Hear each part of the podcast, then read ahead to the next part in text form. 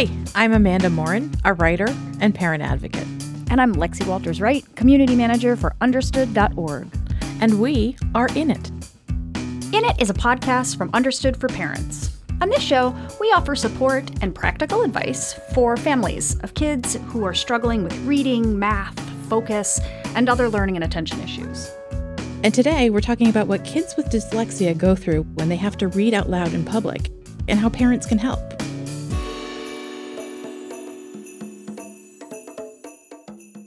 School was a nightmare for me. It was literally the last place I wanted to be. The only good thing for me is that uh, at my school, there was an outdoor rink. This is Brent Sopel, former Stanley Cup champion with the Chicago Blackhawks. An awesome hockey player, but not an awesome student. Probably because Brent went through most of his school years without a diagnosis for what he later learned was pretty severe dyslexia. He talked about his experiences in a video for Understood. I was in ninth grade English class and I was asked to read. You know, I panicked in my mind. I'm like, how can I get out of this? What do I do?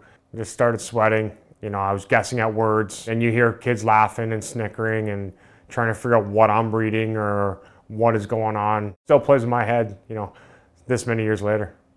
The number of people that we hear from who have this exact issue where reading in public is terrifying.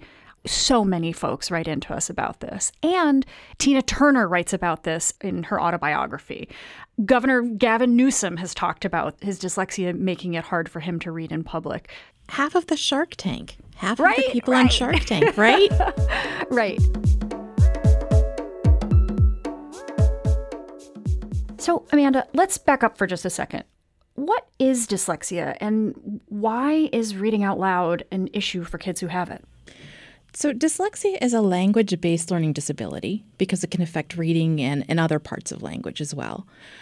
And when it affects reading, it makes it really hard for kids to decode words, to sound out what the words are, to make sense of them, and to read fluently. So, what happens when a kid who already has trouble reading is now put in front of a group of his friends? I think probably the same thing that happens when any of us are put into a group of our friends having to do something that's really tough for us, right? Yeah.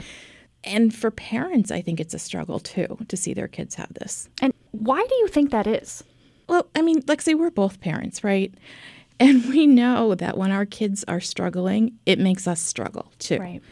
And I don't know about you, but when my my kids are anxious and uncertain and they're feeling embarrassed, I, I want to jump in and help them, don't right. you? Right. I want to build a bunch of walls around him and protect him from everything. Yeah. And you can't solve it for them and you're seeing their limits and you start wondering at least I do you know I think about my own kids and I start wondering what's the future going to look like right so we asked you to share your stories about times that your children were asked to read out loud in public and here's what you had to say um, my son recently told me a story about him being in class and knowing that it was on his IEP that he did not have to read out loud. Um, and the teacher asked him to read out loud anyway. Um, and he said no. Um, and she told him he had to. And he said no and just refused to read out loud. I think it's pretty sad that it has to come to that, that there isn't an understanding that it makes some people very uncomfortable and unsure of themselves. And every student should have the opportunity to express themselves in a way that is comfortable for them. And they should be able to say no um, if they aren't comfortable with something.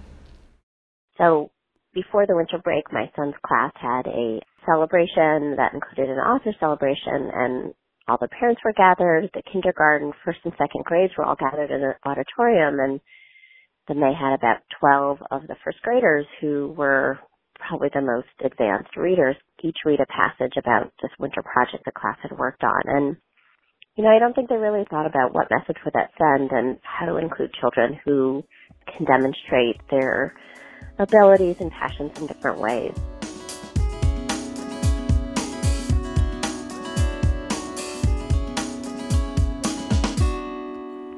Hey, Bob.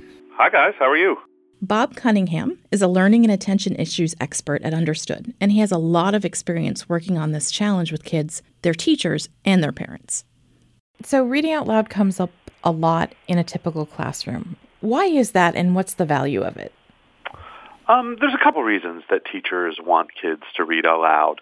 Um, one of the things is just for the sharing element of it, right? It's a way for you to participate together in an activity. Um, another reason is that it helps kids practice their fluency right? So it's not only kids with dyslexia who need to practice developing fluency in reading. All kids need that. Um, reading out loud is a good way to do that. One of the other reasons that you'll have uh, students read out loud is because it gives you, as the listener, an easy way to kind of critique their reading. Oh, this is what I'm noticing. I'm noticing this child has trouble with this or that element of reading. And the reason I know that is because I'm actually hearing what they're reading and saying to themselves. So um, it's an easier form of, of uh, correcting. What is it about reading out loud in front of other people that is or can be so challenging for someone with dyslexia? Yeah, so you actually hit on both parts of the issue. One is the reading um, out loud, and the other one is the in front of a bunch of people. Um, and you really have to think about both of those things, right? So somebody with dyslexia um, is going to have issues with the reading itself. Usually that looks like less fluent reading, right? So reading is more difficult. It's choppier for them. The other part of the issue is that a lot of people do not find it fun at all to be speaking or reading in front of large groups of people anyway. Mm. Um, and then if this is something that you know you have difficulty with going in reading, you're going to have even more trouble with it probably. Right. So it's both of those things. So it's not just stage fright and it's not just fear of public speaking. No, it's different from that because you're actually asking someone to do something that is sort of most difficult for them. Mm. And you're asking them to do it in front of a large group of people. And usually that means you're asking them to do it in front of some people whose opinions they really care about. Oh, wow.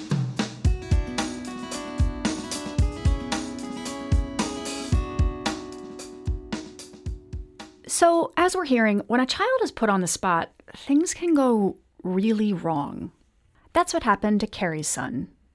Carrie, will you tell us about your son, Cameron? Sure. Uh, Cameron is 12 years old. He's in sixth grade. He's a great kid. He loves Legos. He loves the drums. He has two older siblings and a dog, and he also has dyslexia and ADHD. Carrie had known since kindergarten that Cameron was dyslexic, but his classmates didn't know until one day in second grade. Uh, yes. It was the middle of the school year, and his lovely teacher was leaving for maternity leave. So we were having a baby shower for her in the classroom, and the other students were gathered, other teachers, his teacher, other parents, and we were all giving her gifts for her baby and her send off and Cameron had a book to give to her, and all the kids were going in a circle offering their gifts. And he opened the book and was trying to read the inscription he had written on it, which was "All the best, comma Cameron." And actually, I had written it because he he couldn't write at that point either. Mm-hmm. And I did not go over it with him in advance. It was kind of a last minute mom rush thing, to be honest. And uh, we've all been he, there. Yep. Yeah. and he it was his turn and he struggled through all the best. And then he couldn't read his name Cameron. And it was obvious that that was going to be the next thing to read and all the kids noticed you know he should be reading his name right now and he wasn't reading it. And one child said that's weird. Why can't you read your name? I don't think the child said it to be mean or rude or to embarrass Cameron. I think he mm-hmm. child just didn't have an awareness. It was just weird, um, you know, something they didn't understand, and so they just kind of called it out. And Cameron, uh, it was just abject humiliation, and he wasn't looking at anyone. And then I kind of looked you know, met eyes with some of the teachers that I knew, and everyone was aware it was an uncomfortable, challenging, painful moment for Cameron. And so one of the te- you know one of the teachers just said, "Okay, who's next?" And we just moved it along to change the attention and focus to the next kid and take it away from Cameron. Were you grateful for that? Yes, very grateful. And I kind of spun out into like an anxious place myself. Um, you know, I, my mind just kind of started racing, and I also just felt really, just really sad. After the incident in Cameron's classroom, Carrie decided she needed to do something about it. So she spoke to Cameron's teacher and asked if it was okay if she came in to teach the students about dyslexia. So it was in the morning. It was probably after their circle time, around nine o'clock. So we were all sitting together, and I said, "So I'm here to talk about how all of us are born on the planet, and some things are easy for us naturally, and some things are hard for us." Hmm. And I gave some examples for myself about how some things that come easily for me, like reading and writing are great, but one thing that's hard for me, for example, is you know drumming or Legos. I'm terrible at both of those. and and I opened the floor to Cameron, and Cameron said, "What comes easy for me is Legos and drumming, and I have, but I also have dyslexia, so it makes reading and writing challenging for me." And then we spent uh, a little bit of time discussing what dyslexia is, and maybe people have noticed that Cameron has had a hard time reading aloud in class, or that when he did a writing assignment for a history fair project, his writing assignment was a little bit shorter and may have taken him longer to finish. Um, I did pass around some examples of famous people who have dyslexia, and I tried to come up with people that they would know or could engage with, like Alexander Graham Bell supposedly had dyslexia, and I brought a landline telephone and most of these kids had never seen a landline telephone, so we passed wow. it around. I thought that was really cool. Um, there was an actor I talked about. I passed around his picture, um, Channing Tatum, who was in the Lego movies, uh, as one of the voices. Oh yeah. So then we went around the circle, and all the kids talked about things they knew for themselves that were challenging, and then things that were easy for them and it went a lot deeper and was more poignant than I expected it to be. I thought they might say, "I'm good at soccer, but I'm not good at taking out the garbage." And the, the kids, this one little boy goes, "I'm a really good athlete, but I'm challenged because sometimes I get angry, and I'm really working hard on my anger and to be more patient oh, with people." Wow. And it was really, really amazing to see all these kids trusting each other with their vulnerabilities Carrie, you really, really thought this through. I mean, wow. So y- you finished this presentation. Did they clap? They did. They did. Yeah. They. it was kind of like a big warm fuzzy celebration. Oh.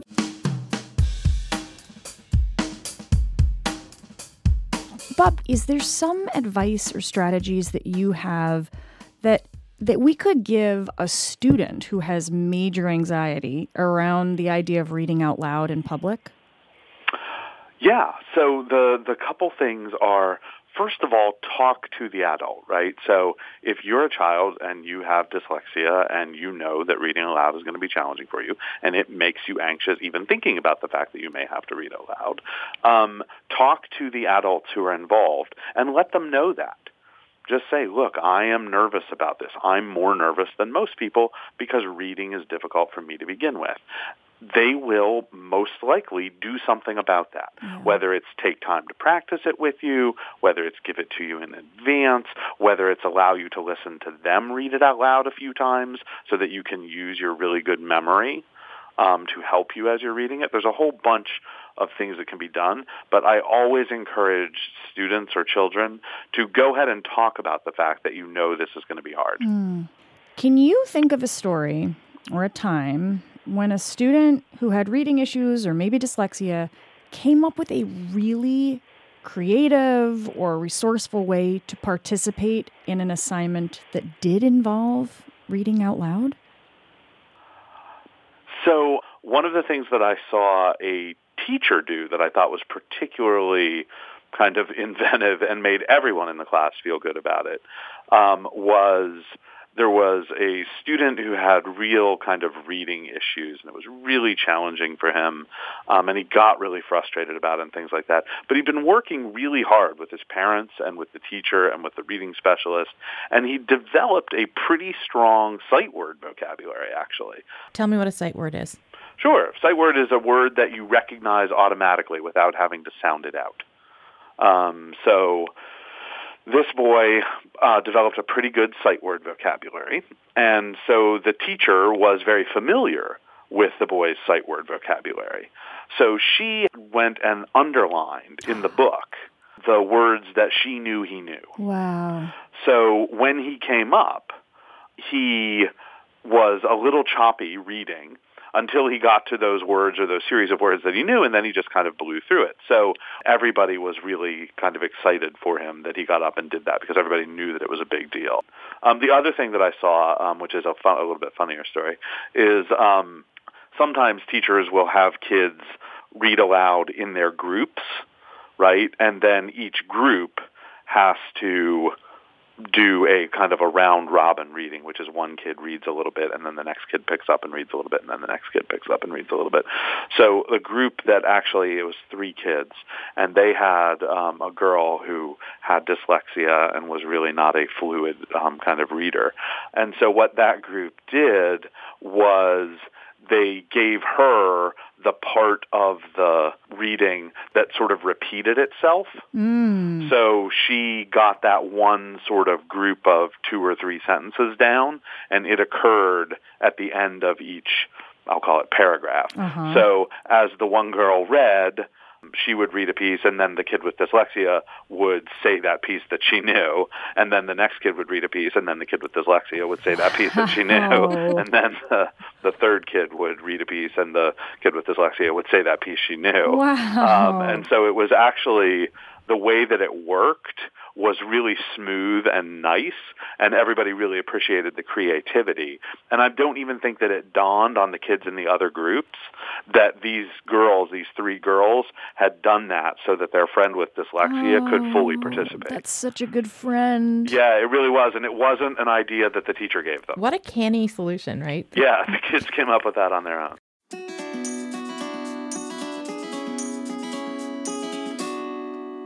Carrie, what did you do directly after this? Do you get back to your car and, you know, punch the air? Um, yeah, and then I got really nice feedback from the teacher who said that the kids really enjoyed it and that really helped do exactly what we had hoped, was just kind of heighten everyone's awareness and have a little more empathy for each other so people just be a little nicer. Thank you so much for your time. Thank you, Carrie. Thank you so much. A lot of you had your own success stories to share. I'm Eddie, and ways that I've been working on reading in public is that I have started taking an acting class to help me feel more comfortable just being in front of people. As the mom of a daughter with receptive and expressive language challenges, I find myself often exhausted, feeling like I need to um, protect her, to uh, save her from embarrassment or challenges, and m- manage teachers and um, supports to ensure that she gets what she needs. And I had a moment when my daughter was doing a poetry slam unit for school. She had worked really hard to create this poem, and it was the final presentation in front of the whole school. Not every kid had to go up, and my daughter jumped up and volunteered. And I just, the pit in my stomach of, oh my God, what's going to happen? I hope this goes okay. I hope she doesn't freeze. I hope she doesn't stumble on her words. Is she ready to do this? And she got up and she owned that poetry. And I realized that her speech teacher had been practicing with her, had worked on the poem with her, and built the belief in her that of course she could get up in front of the school and do it. And it was such an aha moment for me as a parent. We can become so protective and lose faith um, in everyone else involved that sometimes I just need to trust my daughter and that if she wants to take risks, it's not it's not on me and it's amazing and it's such a pivotal moment Bob, do you think reading out loud should be optional? Um, so I do think reading out loud in front of large groups should be optional. Um, I think it's something that you should practice. I think it's something that you should build up to, right? And I do think it should be optional. Um, I think it's perfectly fair and understandable for a teacher to ask a student to read aloud to them so that the teacher can identify errors and you know that kind of stuff. So if they're going to use it as a real teaching tool um, with the student, I can see um, having it not be optional. Um, but reading aloud in front of a bunch of people, I think, should be optional. Bob, does it get easier to read out loud over time? So the you know the the saying is that success builds confidence, right? So as kids read aloud more and have success with it, they get more and more confident. Um, I don't know if it becomes actually easier for kids, but it certainly becomes more comfortable. Got it. Um, if you prep them a little bit for kind of what's the worst that can happen, right? The worst that can happen is you're going to stumble around when you're reading. You're going to misidentify words. You're going to read the wrong words. Um, it's not going to be fluent um, as you're reading. All of that sort of stuff, right? So if you are working with a student or if your child um, is far enough along in understanding the challenge that he or she has with reading, that kind of work can be really, really helpful. Um, because once a child puts it in perspective, right? That's what that's about. It's about putting it in perspective. Right. Yes, I might get up there, I might fumble, I might stumble. It's not a secret to me, to my teacher, to my parents, or really to any of my classmates that reading is hard for me. So I'm going to get up there and I'm going to do it. And if I call out a wrong word and it ends up being funny or something, I'm going to laugh along with everyone. Mm. You know, because it's really not that big a deal. That's such right? a good reminder. So if your child is up for that, like if they're at that point of self-awareness and if they're at that point of acceptance that this is hard, um, you can in fact apply some perspective to the situation and then it just becomes something else that you're going to do. It also helps a lot if teachers don't make a huge deal out of it. Yeah. Like, you know, it's not the Inquisition you're going up there in front of the class for. It's just to read a passage. Bob, that is totally awesome. Yeah. It's not the Inquisition, huh? No, but you don't want to. So the the danger is you don't want to diminish or minimize the anxiety or fear or challenge that this presents for a kid with dyslexia. So again, you have to do a lot of work to get a child to the place where they're willing and able to go up there and just sort of go with the flow, but it can be done.